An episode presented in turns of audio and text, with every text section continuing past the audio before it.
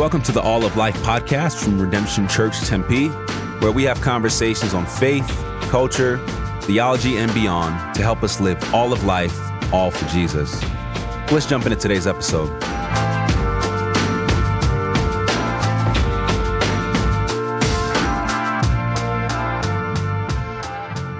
Welcome to the All of Life podcast, where we believe that all of life is all for Jesus. I'm Josh, one of the lead pastors here at Redemption Tempe, and we are in this Word and Spirit season, a season of Word and Spirit, seeking to go deeper into life with God through His Word and His Spirit.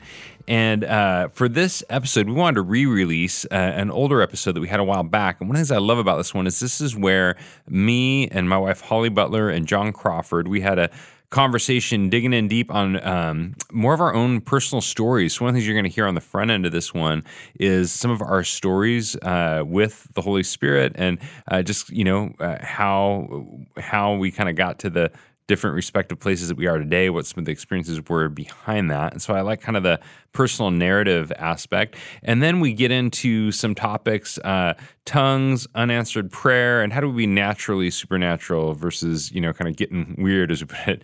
And, um, and, uh, you know, that some of those are topics that we also hit in our recent First Wednesday podcast. But I think you'll hear here maybe a more it's in a conversational context and some different uh, flavors, you might say, come out in the conversation. So, really hope you enjoy this. If you are listening to this um, right after it's released, uh, please come out to our renewal night on Wednesday, uh, Wednesday, November 16th. Our renewal night. It's going to be awesome, uh, going to be good. A chance for us to uh, press into some of the stuff more together. So, that said, enjoy the episode. Welcome to the All of Life podcast, where we believe that all of life is all for Jesus. My name is John Crawford, and I am really excited for today's episode, uh, where I am joined with uh, one of our lead pastors, Josh Butler. Hello. And his wife, Holly Butler. Hello. And Holly, you are uh, new on staff. Yes. Uh, we just commissioned you on Sunday, and we're really excited to have you on here with us. Um, hey, today on the podcast, we are going to be talking about the Holy Spirit, but specifically, a lot of times when we talk about the Holy Spirit in the church, and especially being filled with the Spirit, there's big questions that people have. And honestly, a lot of times we know this stuff gets weird. Um, and so, what we wanted to do is, uh, as we have been pressing into renewal at the church at Redemption Tempe, and we've been seeing signs of renewal, and it's been amazing. God has been showing up. We also know that there are big questions that people have. And so, what we want to hit today is we want to talk about uh, speaking in tongues and what are tongues. Uh, we want to talk about uh, just the just the reality that it seems like sometimes people's prayers go unanswered. And so, what do you do with seemingly unanswered prayers? Um, and then also, how do we prevent this from getting weird? Right? Like, if we're pressing into the Holy Spirit, um, we know like we've been using this spectrum of on the far end of the spectrum, and a lot of times in charismatic circles, it's like flags and snakes, and it can just get really wild, really chaotic, and really honestly weird and freaks people out. And so, um, I'm excited to dive in and really just, yeah, Josh, Holly, thanks for being on here. Um, one of the things that I would think would be helpful for our people that are listening. All of us are here sitting at the table um, having a discussion on this, but all of us have stories and experiences. And I would love to hear and just your stories and experiences with encountering the Holy Spirit. How have you gotten to where you are today? And so, Josh, would you, man, share some of that with us? Totally, yeah. You know, so I came to Christ in college. I had this sort of radical encounter with the presence of Jesus, and even that encounter itself was really felt supernatural. It was this uh, sense of being in the presence of Jesus, which, in retrospect, oh, that was the Spirit of God, being in the Spirit and hearing Him speak into my life powerfully, and go, Josh, uh, man, I'm, I'm, coming after you, you know. And it it just rocked my world. And immediately after, I found myself uh, going back to college. I was at University of Oregon, and just it very naturally, I suddenly had these experiences that were Holy Spirit stuff, you know. So I had, a, I remember the first one. I, I just got back to school that week. It was right after this experience, and and I um, saw an old friend in this like flower shop on campus or something, And as I was walking away, I felt God give me a specific word. Hey, you need to tell them this. And I was like, no, dude, I'm going to seem weird. Yeah, that seems so strange. so I went back to my dorm room and I avoided it. Uh, and the next day, it was still God saying, you need to say that. And it was so, so weird. And so finally, after about a week, I worked up the courage and I called him like, hey, this may sound really crazy, uh, but I feel like God put this on my heart that um, my, my sense is He wants you to know this. And my friend, dude, just she just started crying, like sobbing. And there was this Hmm. whole backstory of stuff with her family and things that had gone on that summer that I had no way of knowing. And it was like, dude, the spirit of God just spoke deeply into her life. And after you get a taste of that, you're like, I want more. you know, so Yeah, so I was yeah. like praying for it, pressing it, and, and and then I was working a lot internationally in college too, and so I was seeing stuff not only um, in in kind of those next couple of years after, but then traveling internationally and being connected to the global church and seeing like, dude, they're talking about God's raising people from the dead and God's like just bringing like healing and, and wild things and meeting people uh, in some of those poverty stricken, suffering, crazy things. And like God was healing people of cancer and he was healing, you know, just wild stuff. And I just assumed that's just what this is. Like this is a Christian faith. Like God, Jesus is on the throne. He's given us His Spirit, and He's moving and shaking, and boom, like stuff's going on. And then I got a job at a church. Like- then I stepped into ministry in Portland. Amazing church, amazing backdrop, and actually, a lot of us as leaders actually believed in or practiced or pressed into some level, but it was not a part of the culture of the church. And I think part of that was because Portland, Oregon, uh, and just the modern West, there was a high suspicion and skepticism about spiritual things. Totally. And there was almost like, I think the unspoken assumption was, dude, if we talk about these things or press into these things, it's going to be a turnoff to people that we want to reach for Jesus. And so it's almost like the culture developed where that stuff was just sort of not pursued or a hunger for it or present. And that suspicion and cynicism, I think, um, yeah. And, and I had, and so I saw a quieting down of those things in my own life. And I think one aspect was the context I was in, that, that what I just mentioned. I think another aspect was I felt God kind of convicting me too that um, the way I, I want to put it was like like I had come to rely and a bit too much maybe on the fireworks, you know, kind of the big Yeah, explosive yeah. miraculous. And it's almost like I got to this point where it felt like I needed those things to know that I was okay with God. And I felt like God bring me into this season where it's like, dude, the gospel's true. Jesus is on the throne. I love you, whether or not, you know, that stuff is going on. And it became this kind of deep roots place for me in the security of the gospel at, at that level. Um, but years later, in short, Holly was kind of going the, through this renewal in her own life and stuff of this nature. And I began getting this hunger for it. And I found myself at a different place than I had been years earlier, where I Hmm. found myself going, okay, God, I don't need it anymore, but I want it. Wow. You know, like, Yeah. like I don't need it to know that I'm okay with you, but I want it because I want to see you move in my life. I want to see you move in our family. I want to see you move in our church. I want to see you move in our city. God, I want to see you rock and shake our city and the world. You know, and and dude, I want to be a conduit of that. Jesus, you're on the throne. Your presence is real, and it's here. You've given us your power, presence. And so we started pressing in. And uh, last story is long, but I remember that night, Holly and I were praying with some friends, going, Jesus, we're hungry for you. We want to see you move in these kind of ways. And we wrapped up kind of late. It was like 11, 11.30 when our friends left, and I went up to bed. And as I laid down, I just prayed for this, and I felt God say, call Luke, this friend of mine, Luke. I'm like, dude, it's 11:30 at night. My mom told me don't call anyone after 9 p.m. You know, and I'm like, but God was like, no, call Luke. So I'm like, all right. So I called Luke, and he, he was like, Josh, how did you know?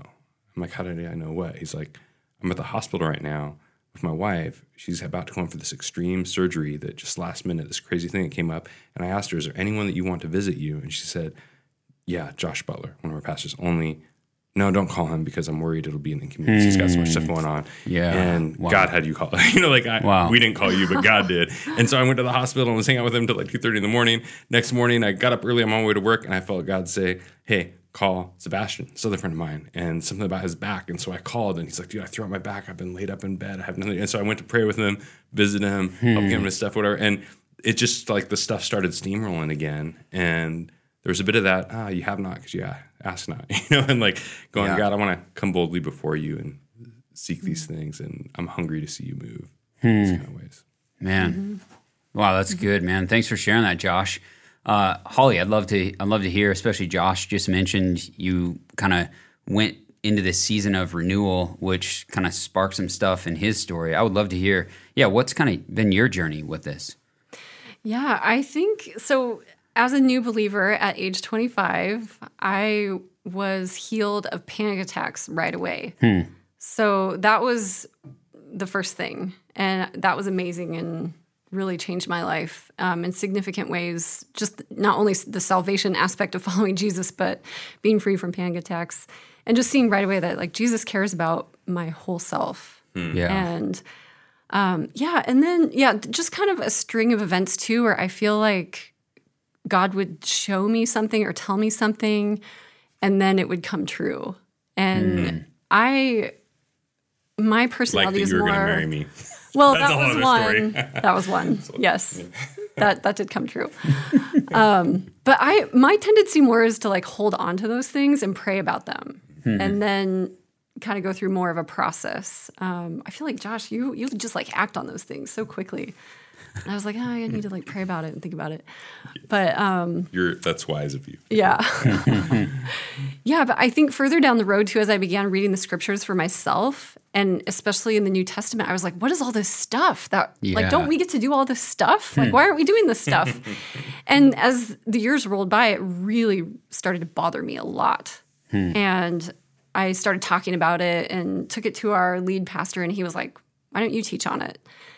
And I was like, well, I can't do that. I'm not a teacher. And, well, you know, all my excuses. And he was like, well, he's like, I think God is calling you to it. So I went into an intensive season of research and um, talking to people. I flew all over the country visiting churches that were doing these things. And, um, and I think that I remember you went after it. It Oh, I went after it big time. Yeah, I read through the entire Bible and underlined every single instance where some kind of Holy Spirit activity was happening. Hmm. The whole Bible. Yeah. yeah. So, yeah, I was kind of intense about it. And yeah, never looked back. So here we are. Yeah, you were like Good Will Hunting, dude. Like where you didn't have the official degree, you you put yourself through. So I remember the stacks of books and the podcasts you're listening to, and going to the churches and visiting conferences and processing with friends and pressing into it. Yeah, and then God was starting to move and do things. If maybe one other piece that you didn't mention, I think would be powerful to hear. Um, you started leading these cohorts in our living room. yeah. that Yeah, yeah, really talk had an about those. impact in our hometown. Back in Portland. Yeah, that's right. Yeah, so I yeah, I did. I started to t- I did start to teach on these things and I actually used John Wimber's book Power Healing. That's kind of what I settled on as like my teaching book. And I would just ask God to show me who to invite and some people would say yes, some people wouldn't. So I would go through about 6 to 8 weeks uh, in this, these groups um, doing some teaching on the gifts of the Spirit, and then we would just practice it by praying together. And we started seeing all kinds of miracles. I mean, Wow. all you know, all the stuff we've talked about so far in Redemption Tempe, that um, healing is emotional, spiritual, physical. So we were seeing physical healings, yes, but also lots of uh, family dynamics, broken relationships, those things. You know, people coming back together, healing with those things Um, we started to see like demonic activity that I was like, whoa, that's like a whole other thing I need to research. Yeah. so we I kind of developed this like funny saying that Friday nights were for casting out demons. and we would just have the most random people in our house on Friday night. Quick side note: I remember one time I was going to meet you and another leader here, or something, you know, and I was running late. I'm like, "Hey, I'm running late. Holly, Holly's a bit late from coming back from casting out a demon or something yeah. like that." So, and you guys are like, "What?" It was early on. Yeah, it's funny. Yeah, it's a, that's a decent reason to be late to meeting us. Like, yeah, Holly's just doing this exorcism deal. I was like, oh, okay, yeah, no wonder Held why. us up. Well, yeah, but you had around. I mean, I would say over the course of whatever couple years, where you had uh, probably about 150 to 200 people who went through Yeah, our co- living room in these probably, yeah. cohorts that we Wow. were doing, and it sparked a bit of a movement. Like some of them then launched other ones, and you had a Mm-hmm. whole leadership team, and so we just saw God kind of starting to do this thing, and then God called us out Mm-hmm. here. You know? Yeah. yeah. And you've been helping lead a lot of the, the renewal stuff here at Redemption Tempe. I know you led a cohort through the Power Healing Wimber book this summer. Um, and then we've been pressing into renewal. And uh, really, it's not anything that we tried to bring on, but just seems like, man, the Spirit of God has been doing amazing things in the life of our church. And yeah, I know that I have learned a lot from your leadership in it and just really grateful for you. So Thanks, John. Yeah, I, I mean, my my journey with this stuff is is really interesting because um, I have, uh, I shared in a sermon recently, like I have a moment like of salvation. Not everybody has that, but the reason why is because, man, the the pastor who was preaching, it was like a prophetic sermon for me. Um, and I was sitting in a sanctuary. I didn't know this guy. It was like a couple weeks after going to this church. It was fifteen hundred people in a sanctuary. I'd never met the the pastor who was preaching, and man, it was like God had given this guy a prophetic window into my life. It was as if he had followed me around, like recording my life for the last year. And so this sermon is literally speaking to everything that I'm feeling. And I have this encounter with Jesus the first time I'd heard the gospel thousands of times growing up around the church and then had gone wayward for almost six years. And then in this sanctuary, have an encounter with Jesus, the, and the Spirit gives this guy like words for me. I really felt like, and so I became a Christian, believing like, oh my gosh, this is amazing. This guy, how did this guy know this about me, right? It's one of those things where it's just, geez. But then um, I get turned on to Reformed theology, which we are a Reformed church. I wholeheartedly believe in Reformed theology, and that's the, the doctrine that, that we hold to, and I, I firmly believe. But early on as a Christian, um, I really started delving into um, a, a, lot of a lot of Reformed theologians, and then also pastors. There was an older guy who had uh, retired from pastoral ministry who took me under his wing, and he was discipling me. And a lot of these shaping voices early on in my Christian life um, were all what we would call cessationists. And if you don't know what that means, don't worry. It's just a crazy theological word that most people don't know. It essentially means that you believe that the gifts of the Spirit, a lot of the things that we're talking, ceased with the apostles. And so that's where the word cessation comes from, that, that these things are no longer taking place today. And so I was reading these theologians. I'm being discipled by this guy who's saying, like, yeah, you know, those kind of things prophecy, deliverance, speaking in tongues, those kind of like that stuff doesn't happen. It happened in the book of Acts, but it, it ceased with the apostles. And so I'm like, okay, so I'm reading this stuff and diving in, and I begin to form this theology where I can theologize my way out of any kind of mm. signs and wonders. Like, hey, the, the thing the Holy Spirit does is just regenerate people's hearts, take the dead dead person, you're dead in your sins, and gives you new life and new birth. That's the work of the Spirit.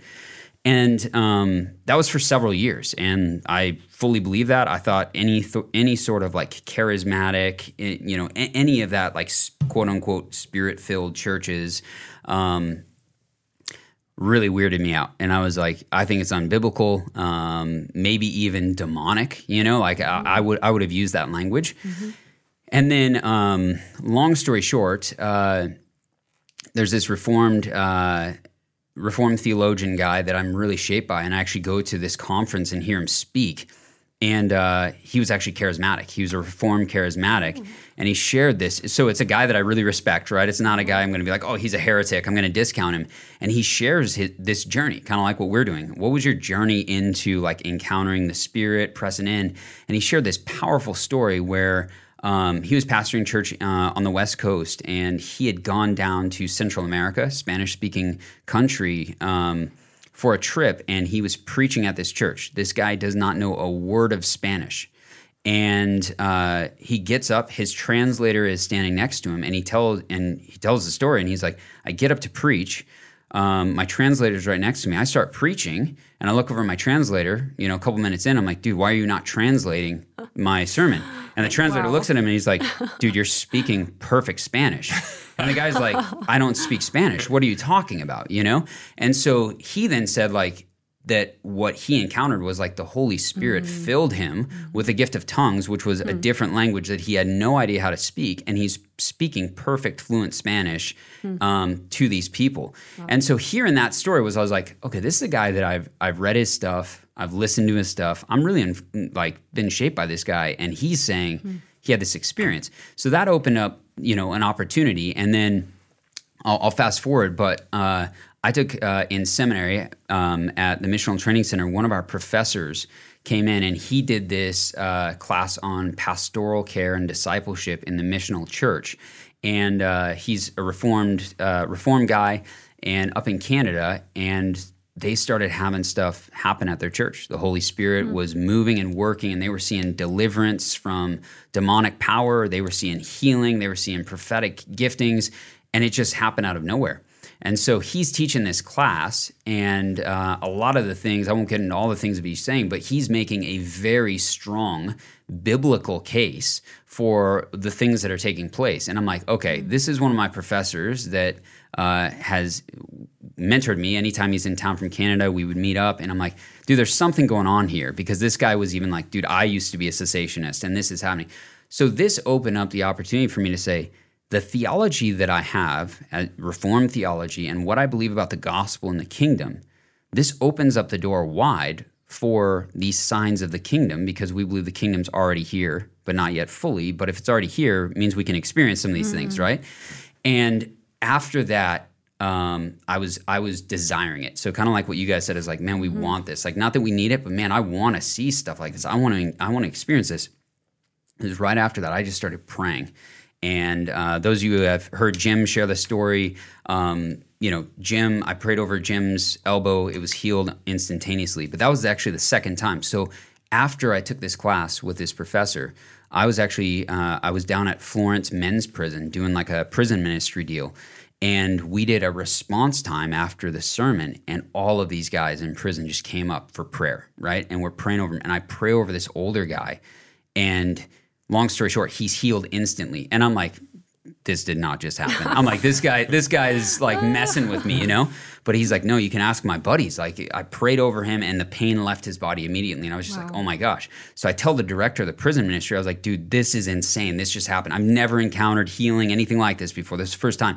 And the director of the prison ministry just goes, yeah, that kind of stuff happens all the time in here. He's like, I'm not surprised. And I was like, wait, what? So then after that, it was praying for Jim and then praying for someone else. Mm-hmm. And there was a, a series of about three or four people that got healed within a month. And I'm like, mm-hmm. okay, God's doing something. And then mm-hmm. that gave me a greater hunger. And then there's been a lot more experiences and encounters that I've had where it's just like, man, this the spirit, what I have encountered, it is undeniable that like, man, the Holy Spirit is operative in these ways. And so that has made me just want to press that much further into this because I've seen, man, this is something that Jesus did in his kingdom ministry. Mm-hmm. And then he's given us his very presence and power of the Holy Spirit to continue his mission in the world. Mm. So, um, yeah, I, I, mean, it's it's interesting because all of us have different perspectives, um, but uh, and, and how we got here. But one one of the things that honestly, if I'm just putting my cards on the table, that still actually weirds me out um, about some of this is speaking in tongues. and so before we dive into this, I would even just love to hear quickly.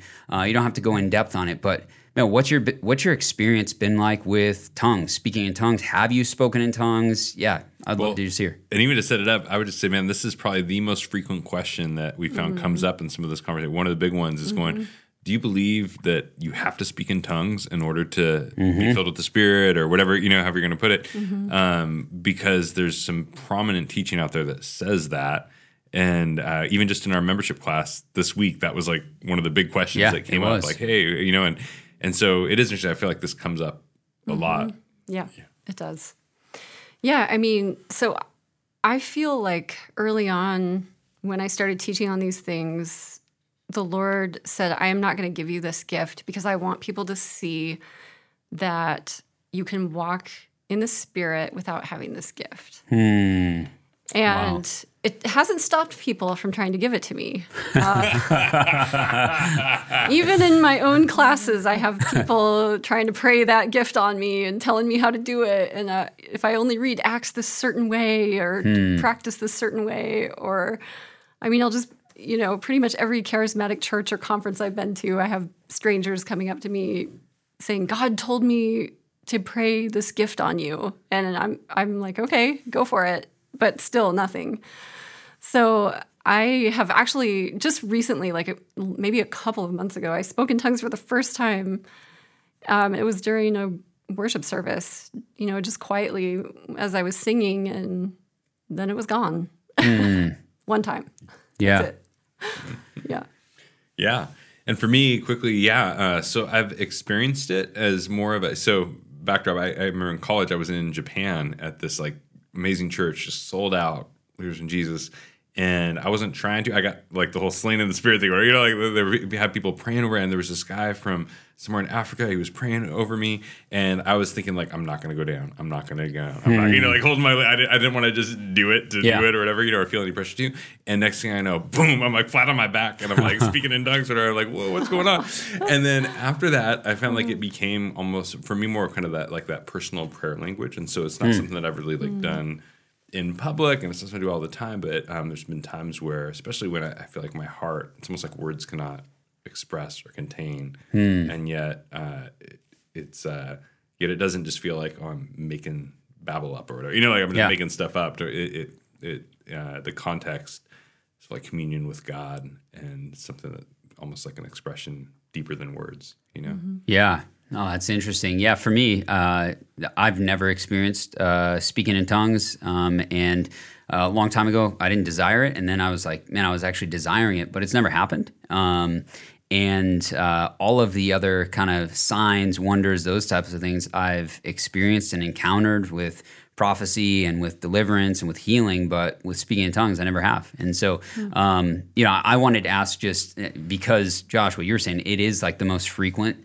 And I think a lot of times people do because there is this narrative like you're not actually a Christian. You don't actually, you haven't been filled with the Spirit or baptized in the Spirit unless you speak in tongues. I think it's helpful just for people, our listeners, to hear like, this isn't something that we've had, you know, all of us a lot of experience with. I mean, even you, Josh, even someone who has experiences, not like you're speaking in tongues all the time. And you know, Yeah, I mean, I was gonna say mm-hmm. one of the reasons that I don't often like publicly, or you know, like I mean, there's multiple reasons we can get into, but uh, partly because of what Holly said, knowing that there's hmm. stuff I can put this weird pressure on mm-hmm. for like, oh, you need to or have to, especially if church leader. I don't know. So just being sensitive to that. yeah, But in short, you know, I think there's the short answer is, you know, do you have to speak in tongues truly filled with the Spirit?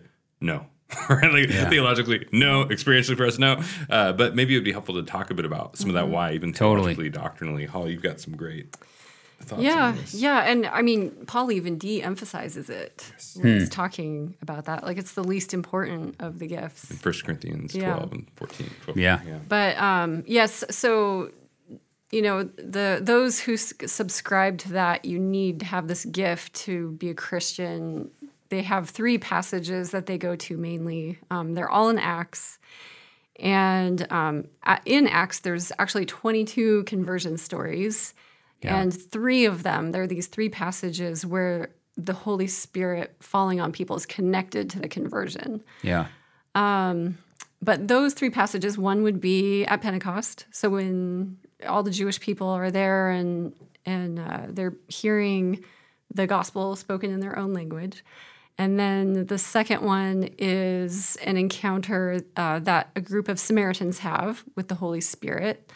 And then the third one is Gentiles. So uh, I think it speaks to these the inclusion of all groups of people that the holy spirit all groups of people have access to the holy spirit. Yeah, and um, so it's it's a very like unifying um, like full gospel sort of coming together moment. Um, and it's very healing i think for these people groups too. Yeah.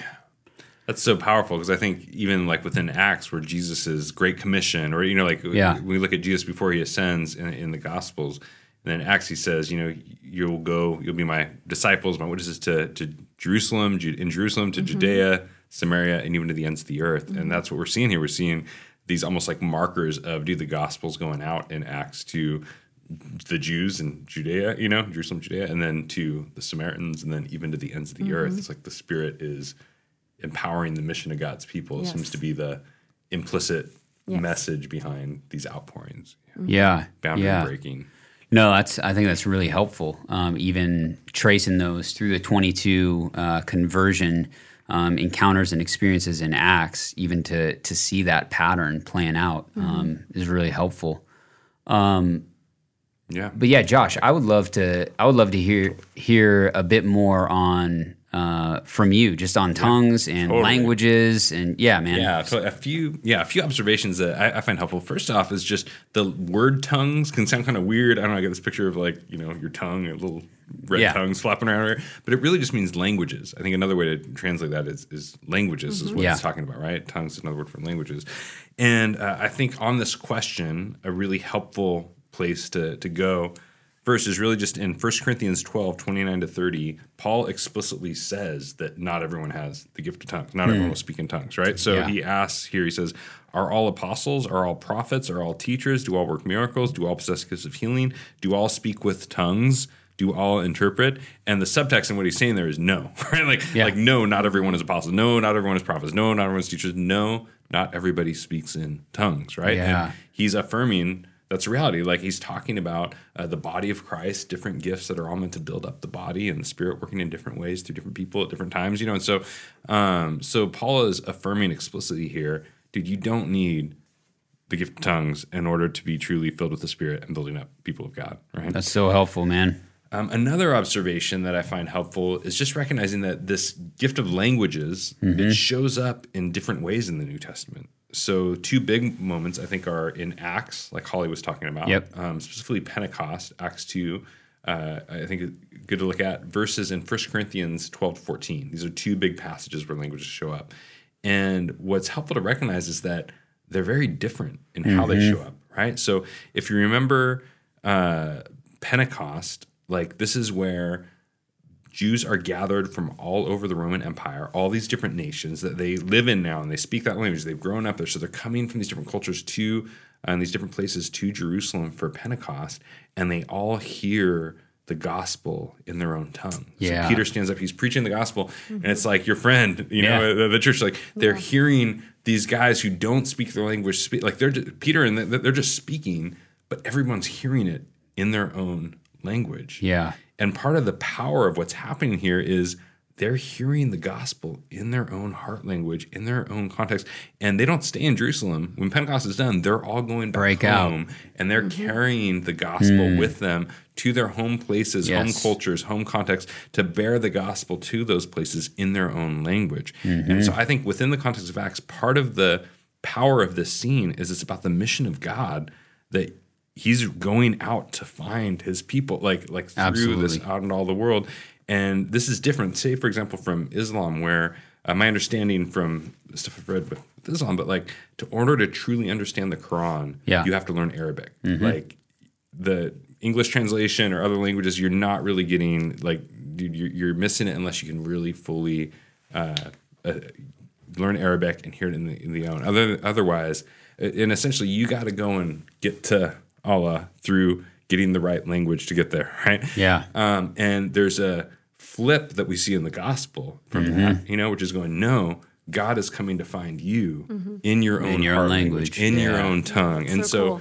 I think part of the power of that passage is not just, whoa, they could speak in tongues. It's going, dude, God is speaking his gospel. He is bringing the good news of Jesus to the nations in a way that you don't have to leave your culture to come to whatever. Like God is going into your culture to find you, and the gospel is becoming enculturated in all these different, you know, nations and cultural environments around the world.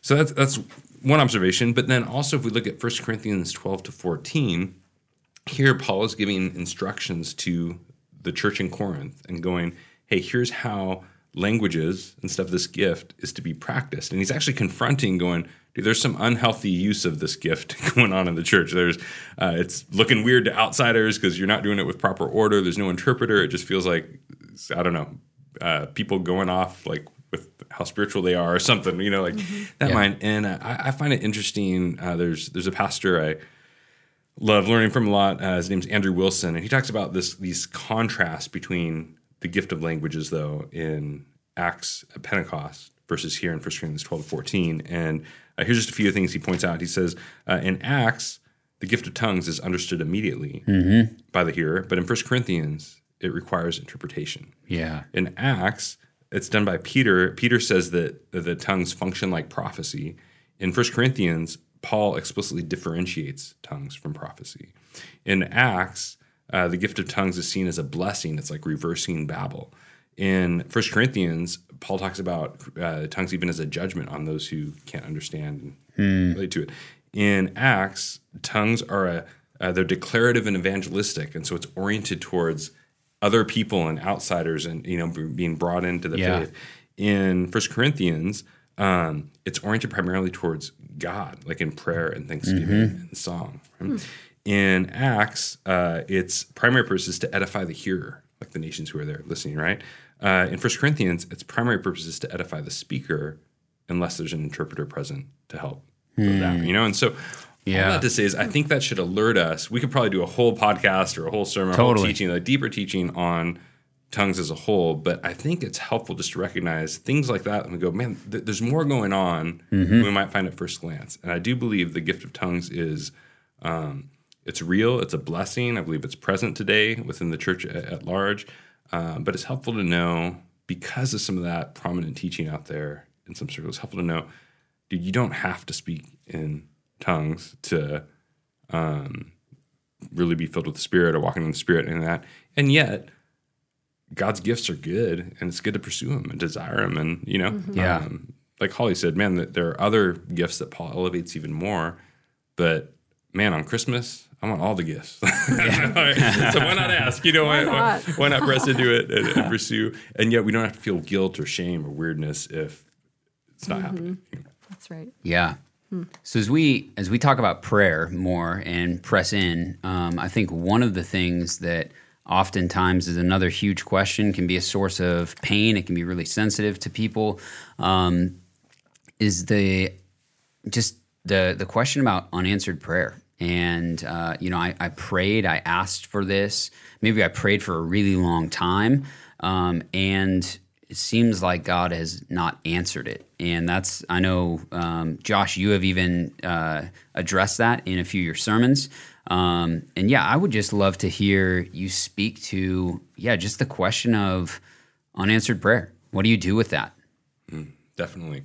Well, for me, just to say, man, this is uh, not just an abstract thing. I think, like everyone, this is a probably like most of us, at least, this is a real reality. Many of you listening know in our church that, um, yeah, you know, I've I've wrestled with uh, blindness in, in one eye, and there's kind of been the fear um, last year and a half or so of, of the other eye, and there's good news. God's stabilized, and there has been some element of healing, all, but there's still like I'm still legally blind in my right eye, and I've prayed for healing. I've had people pray over me. I've you know sought healing and all, and that has not yet happened. Um, but I can think of other circumstances where our daughter was in the hospital for 10 days back in the day and we thought we lost her. Um, i mean it was most brutal time we've ever been through as a family. And there is good news that she came out the other you know the other side and she's alive and well and, and great and all.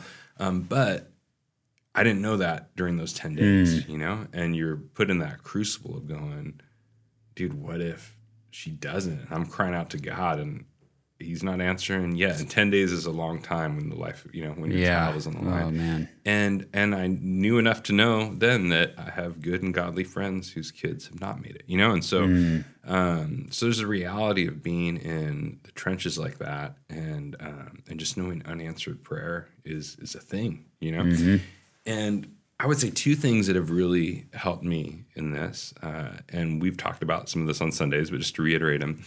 Um, one is big observation number one would be that Jesus had unanswered prayer. Yes. Right? Like Jesus knows what it's like to have unanswered prayer. In the Garden of Gethsemane, he's sweating blood. He's um, trembling, I'm sure, like as he prepares to go to the cross and saying, Father, I mean, his own father, my father, if there's any way, please take this cup from me. Like he's praying to the Father to avoid his torture, his beating, his pierced side, the nails in his hands, the flogging, the dehydration, the the death, you know.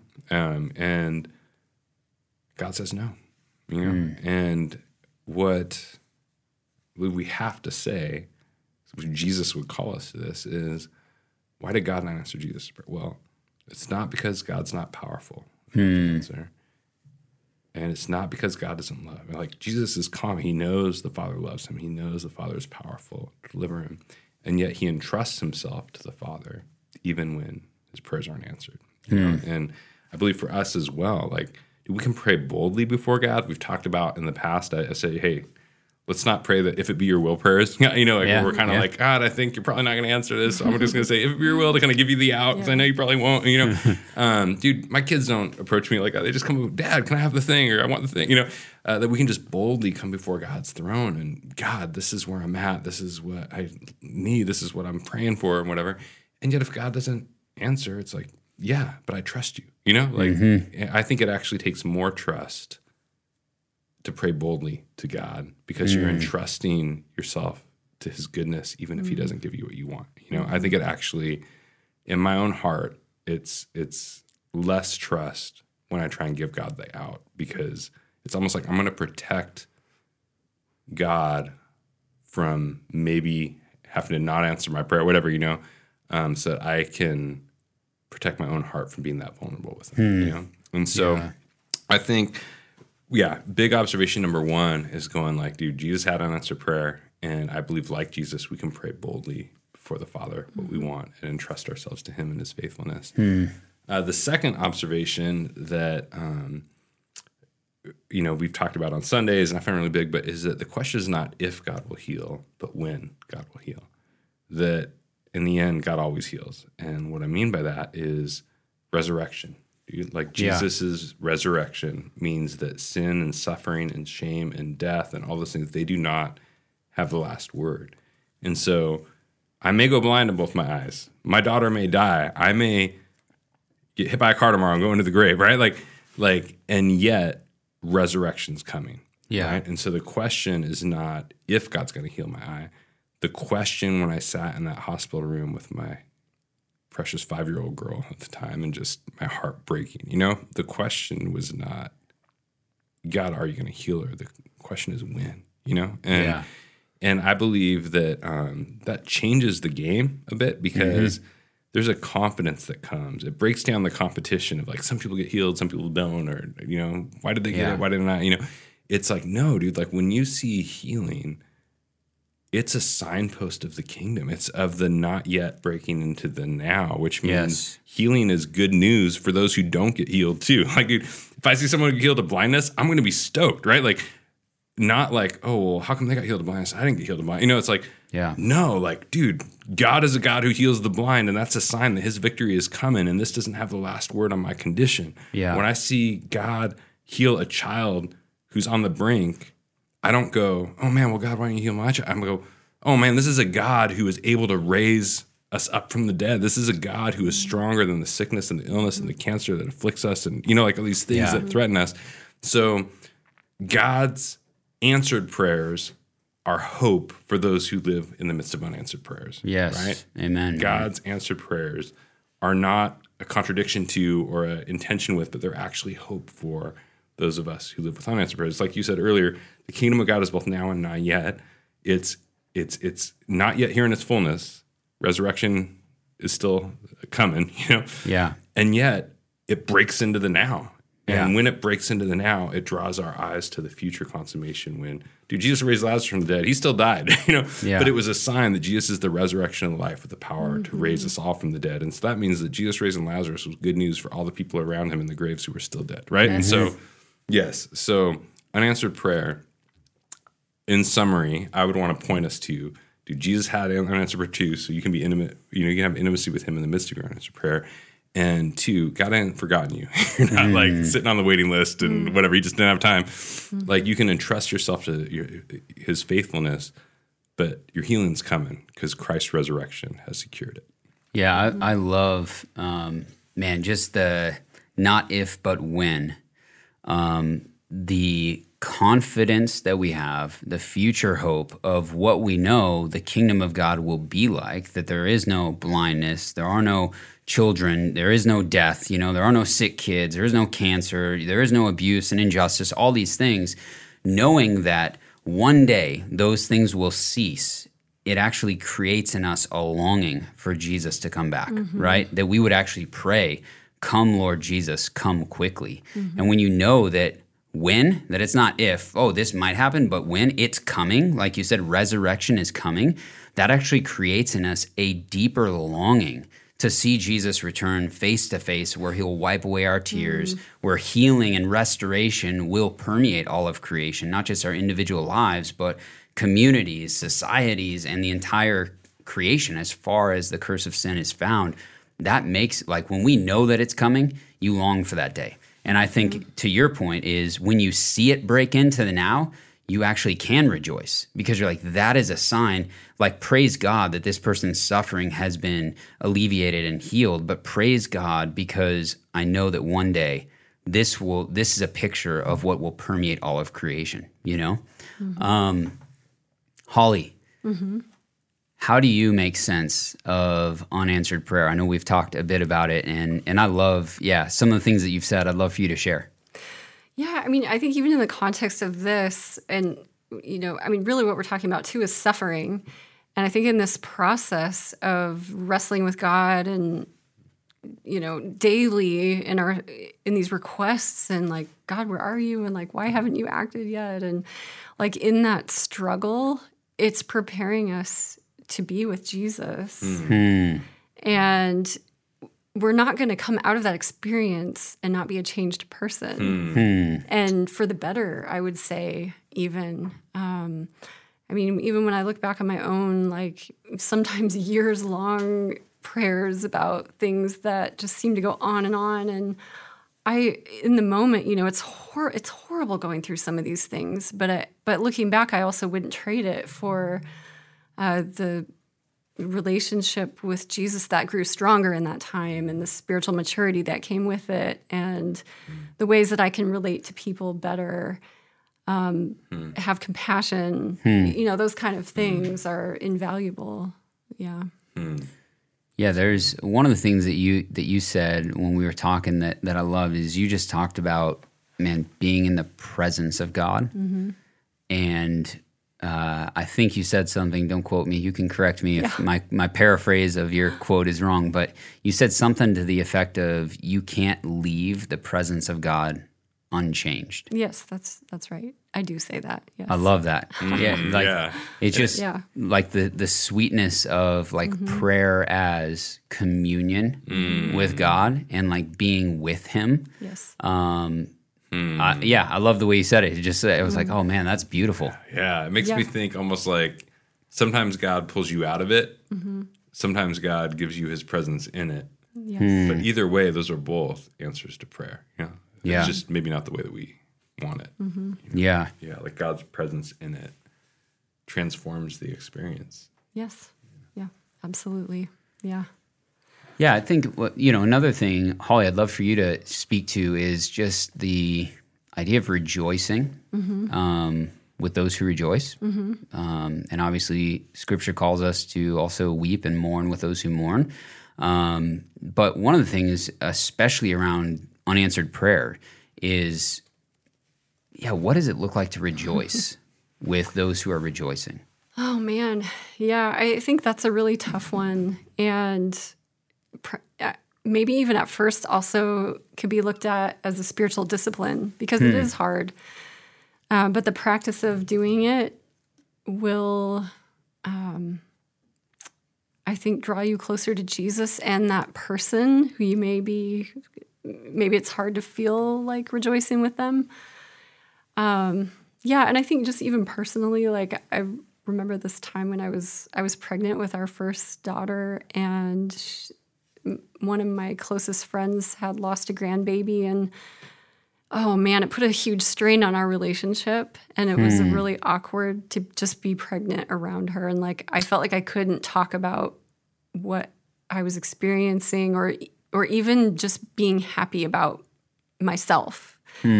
Felt it, I felt like I wasn't allowed to do that. Um, and I think uh, if if uh, our American culture could grow in an area, it would be rejoicing. Yeah, we're, we're good at uh, you know the cynicism and the kind of like joining into people's suffering and and all of that, but maybe not as good as the rejoicing. Yeah, and and I think yeah, the rejoicing with others, you know, um, and I know that uh, Josh, you were talking about even man, global, like just global perspective and some mm-hmm. of the things you've seen and experienced. I'd love for you to speak on just kind of this global uh, perspective on rejoicing with those who rejoice. Totally. Because, uh, man, one of the challenges I found in our cultural context, where I think we're often can be marked by pessimism or cynicism or those kind of things, is uh, it can be hard to rejoice with those who rejoice because I don't know. I found there's almost a flinch off in our culture of like, dude, well, it, you celebrate a story of healing, like, oh my gosh, God did this, and it's almost like the default flinch is like, well, why didn't I get that, or why didn't that happen to me, or you know, like it's a turn mm-hmm. inward hmm. rather than a rejoicing what's happening to them. And it struck me just in Africa and Vietnam and different places where I've been, where, dude, like people have endured extreme suffering. They have mm-hmm. lost children. They've come out the other side of genocide. They've mm-hmm. just been through like horrors. And then when someone encounters like God healing or restoring or doing something powerful, the whole community just lights up and rejoices. And it, it, rather than turning inward, they turn outward to rejoice and celebrate. Like, mm. oh my gosh, look what God did, and oh, this is a sign of His kingdom in our midst. And they're it's like a magnet that they're drawn to to celebrate with the person. And uh, and so I, I, I feel concerned at times in our culture. I think it's more of like in the West. I saw it a lot in Portland. I think we can see it just in the West as a whole. Is like that sometimes when good things happen if our default is to turn inward and be yeah. like, what about me? You know, like mm. I think that's an area that God actually wants to grow us in where you can have some cultures that I think are all rejoice with those who rejoice, like happy clappy, like, oh my gosh, and if there's anything hard or anything difficult, they kind of shy away from that and they're not able to mourn with those who mourn, right? And yeah. I think the push there is okay, God wants to grow you in being able to be with those who are hurting and weep with them and be in their suffering pain. But in a lot of the environments that I've been in, in 21st century American urban cities, whatever, I think the impulse is the opposite. It's almost yeah. like, um, dude, we're pretty good at mourning with those who mourn, but we can almost like glory in the suffering, like in a way that is, mm-hmm. um, we're unwilling to celebrate or rejoice with those who rejoice, you know? And I think yeah. the gospel actually, dude, I think that can be a thing that God wants to set us free from for going, yes, my suffering is real, but look what God did. I want to rejoice in so. Like I mentioned earlier, man, if I if I see someone healed from blindness, I'm gonna be stoked, dude. Yeah. Even if I don't get healed from blindness until kingdom come, and mm-hmm. after I die, other side, I'm still stoked because that points to like the power of God, whom my hope is in. Yes. Uh, when our daughter was in the hospital, like, dude, even if she hadn't come out the other side, when I would hear a story of someone's child being healed, that would be like, boom, God cares about hmm. even mine that I lost. You know, like that. Um, again, I, I think that there's a a thing in our heart that God wants to do where we are able to both weep with those who weep and rejoice with those who rejoice. Hmm. Because, yeah, dude, it's about God and his kingdom and his people, and both of those are a part. And it's now not yet. So we enter into the yeah. fullness of that experience with our mm-hmm. community. Yeah. And I, I think, you know, even one of the things is you know, I know we we've hit on healing a bit, but this is not even just about healing, right? Mm-hmm. I think like there's you see it with generosity, right? I mean, yeah. even in our, even in our church, there's been, uh, I mean, thank God we have such a generous church, which is beautiful. And it's an overflow of God's generosity. But I even think about me, you know, there's all these cars getting passed around and people are keep being given free cars. And it's like, am I rejoicing that, like, oh my gosh, this person just got given a free car? Or am I like, hey, where's my free car, right? Like I, I drive an old car, it's got 200,000 miles on it. Like, where's my free car? Or you hear of people, you know, being their medical bills are getting paid for, and it's like, shoot, Marika had surgery this year. I had, you know, sinus surgery this year, and it's like, am I rejoicing that uh, mm-hmm. someone's medical bills got paid, or am I like, well, where, where's my medical bill payoff, you know? Mm-hmm. And I think that it's easy for us to default kind of with this, like, well, what about me? Like, where's mine? Instead of like, seeing God's heart and his generosity as an expression of the goodness of his kingdom and rejoicing in this is our God, this is who he is, this is a preview of what's to come.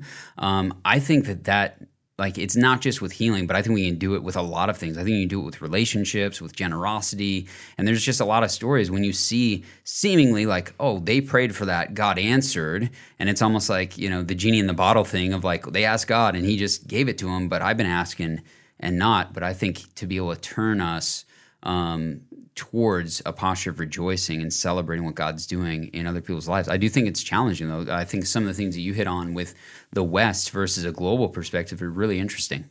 Yeah. Um, so here's the last the last big question. Um, as we press into uh, reliance on the Spirit of God, and we're in this season of renewal of what we've said as a church, where we're seeing renewal all over, not just physical renewal with healing, but spiritual renewal. We're seeing people come to saving faith who have never uh, been a part of a church before. Like it's amazing stories of salvation. We've shared some of those. We're seeing emotional renewal and people being healed of deep wounds. We're seeing the renewal of our hands and kind of a renewed vision for mission. Um, as we press into this, though, how does this not get weird? Okay. because uh, I think for a lot of folks, they might be uh, hesitant because they're like, hey, I was a part of a charismatic church that was really manipulative and used the Holy Spirit as like this subjective feeling thing. And all of a sudden it's like, well, this is what the Spirit said. And now what the Spirit told this person trumps and takes over authority over what the Word of God, the Bible says.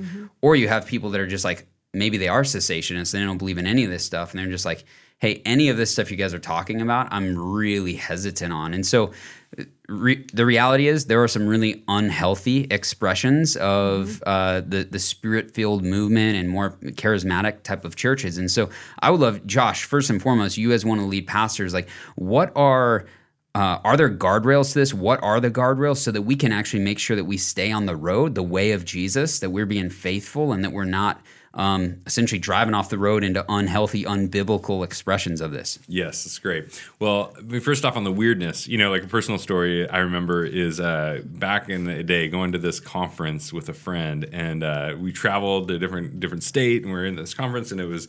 Um, and I walk into the lobby, and there's a row of people on the ground, and um, a bunch of them are like down on the ground, like on their back with their knees kind of spread out, and they've got people behind them, kind of rubbing their shoulders, massaging whatever, and they're they're like going.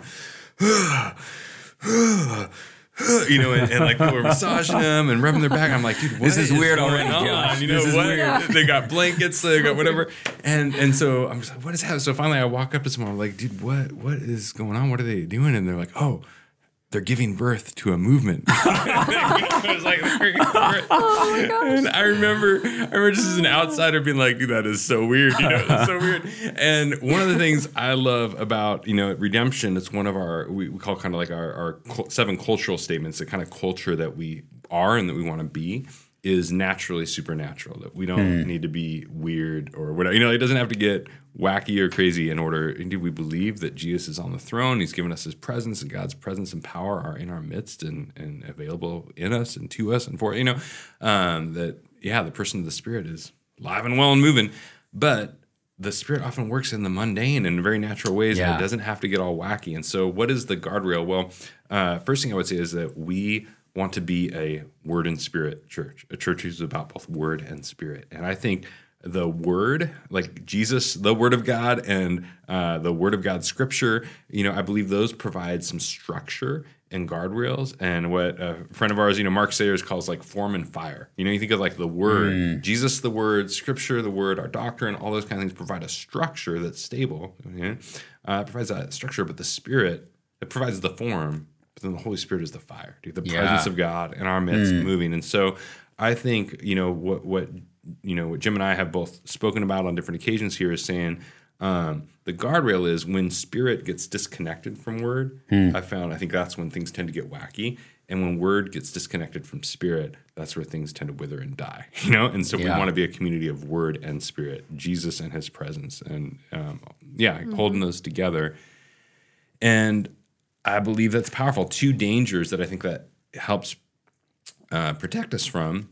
One danger is what I call the manipulative. Right. Some one danger in some Pentecostal circles or whatever is uh, manipulative, where you can get in kind of the the God told me, like God told me you're gonna marry me, or God told me you're gonna whatever this is gonna happen to you. And one of the things I, uh, you know, we Holly and I teach on, you know, like veering away from that language and maybe using language more like "Hey, I have the feel, this feeling that God might be saying or that kind of thing, because you want to create space for the other person's discernment.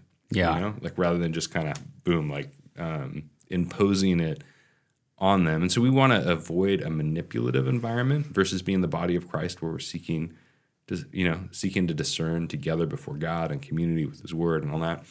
Uh, another thing we want to avoid, I think another characteristic of where this can go unhealthy is the performative, or like a performance culture. Where I've been in some Pentecostal whatever environments where uh, or charismatic environments where things can become very like oh my gosh like it's almost like a competition to see who's had the most holy spirit experiences and who's got the most things going on and who's the most expressive and doing whatever. And it's almost like there's this become this pressure of like everyone's trying to one up each other with like how quote unquote spiritual they are you know? And that's anti-gospel Yeah. like we don't need to prove or perform or need it to know that we're secure in God. You know, like there's a confidence and a security and a freedom that comes in God's love for us. And that's one of the foundational works of the Spirit is to communicate God's love for us and the security and stability we have in Him. So, um, yeah, so in short, I would say we want to be a word and spirit church, uh, holding those together uh, because they're held together in the triune God, you know?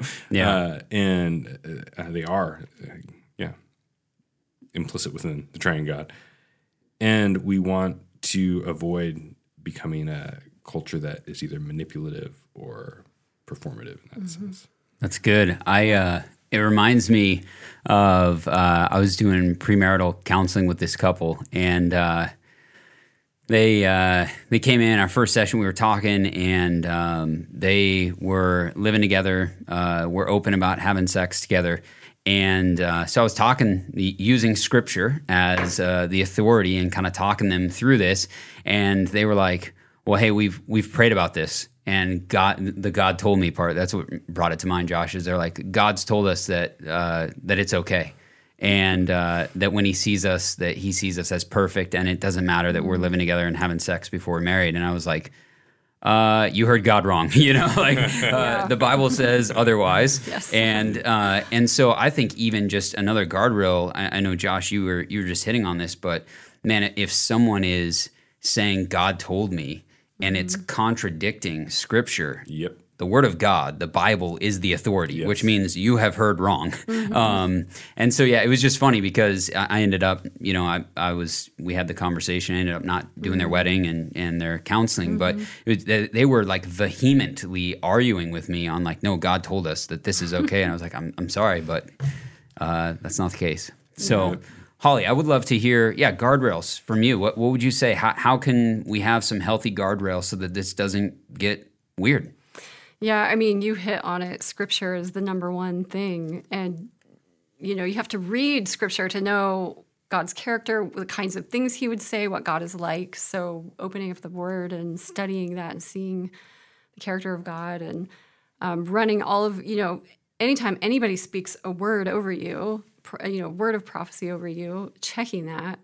God's actual word, his scripture, is the number one thing. And then I think uh, taking that back to God, like if if it lines up with scripture, then taking that back to God and um, asking Him about it personally, and then your community, um, and, yeah, and then just discerning or testing the spirits to see what things are just other humans putting something on you versus what really might be the spirit of God speaking to you. And um, yeah, I have this friend, maybe to illustrate this, I, I have a friend who early in her faith life had a, a word spoken over her, and they said, You're going to be married to someone who is a sex addict. And she, being new in her faith, was just like, Well, I guess that's what's going to happen.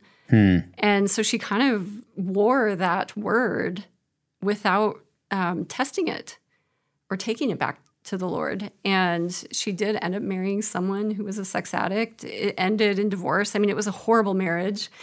But looking back on that, um, well, a couple of things that I would have done very differently.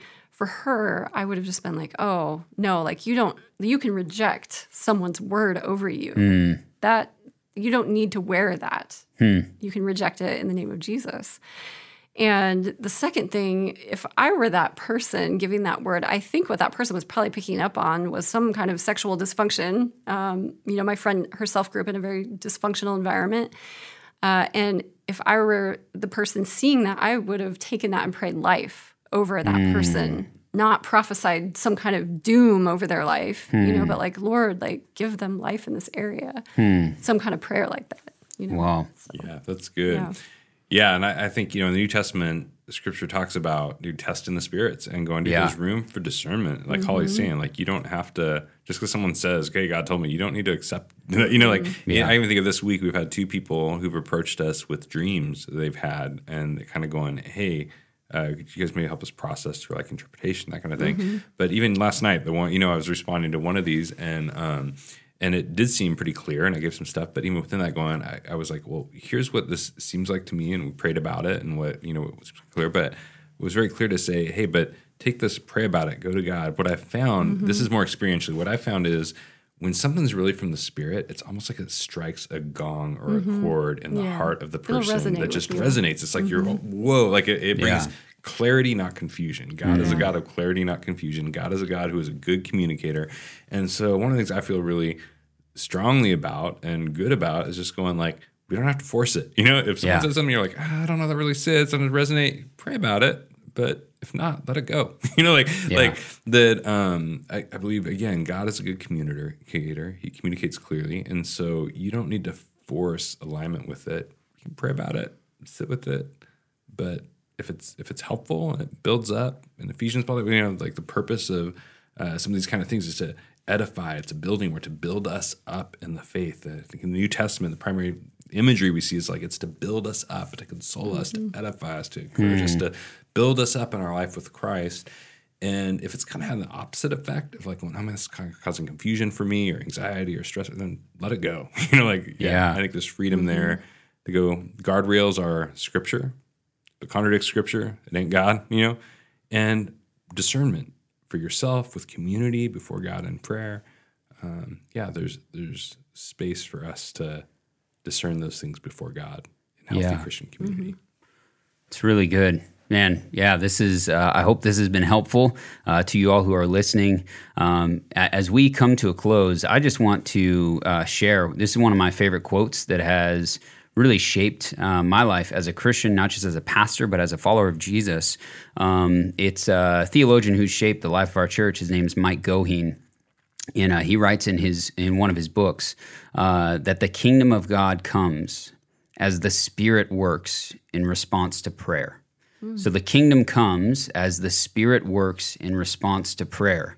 And I share that because that, that quote really encapsulates a lot of the reason why we're pressing into this, uh, why we have uh, really dedicated and devoted ourselves to relying on prayer, is that uh, we don't bring the kingdom. The spirit of god does um, and the holy spirit is operating in response to our prayers. And so uh, as we just talk about what the kingdom looks like and we are seeing signs of the kingdom breaking into the here and now um, yeah we really want to continue to rely on the spirit. And uh, one of the ways that we do that is through prayer. And so um, josh holly thank you for your time. Thanks for being on here. And uh, tackling some of these uh, big questions, big topics that come up. And for those of you who are listening, hopefully this has uh, been helpful uh, to provide some clarity. And maybe uh, if you have had some questions, hopefully these uh, equip you better to understand uh, what the Word of God says about these things. And until next time, we'll see you later. Thanks for listening to this episode of the All of Life podcast. To get more information on Redemption Church Tempe, you can download the Redemption Tempe app, or you can send an email to tempe at redemptionaz.com.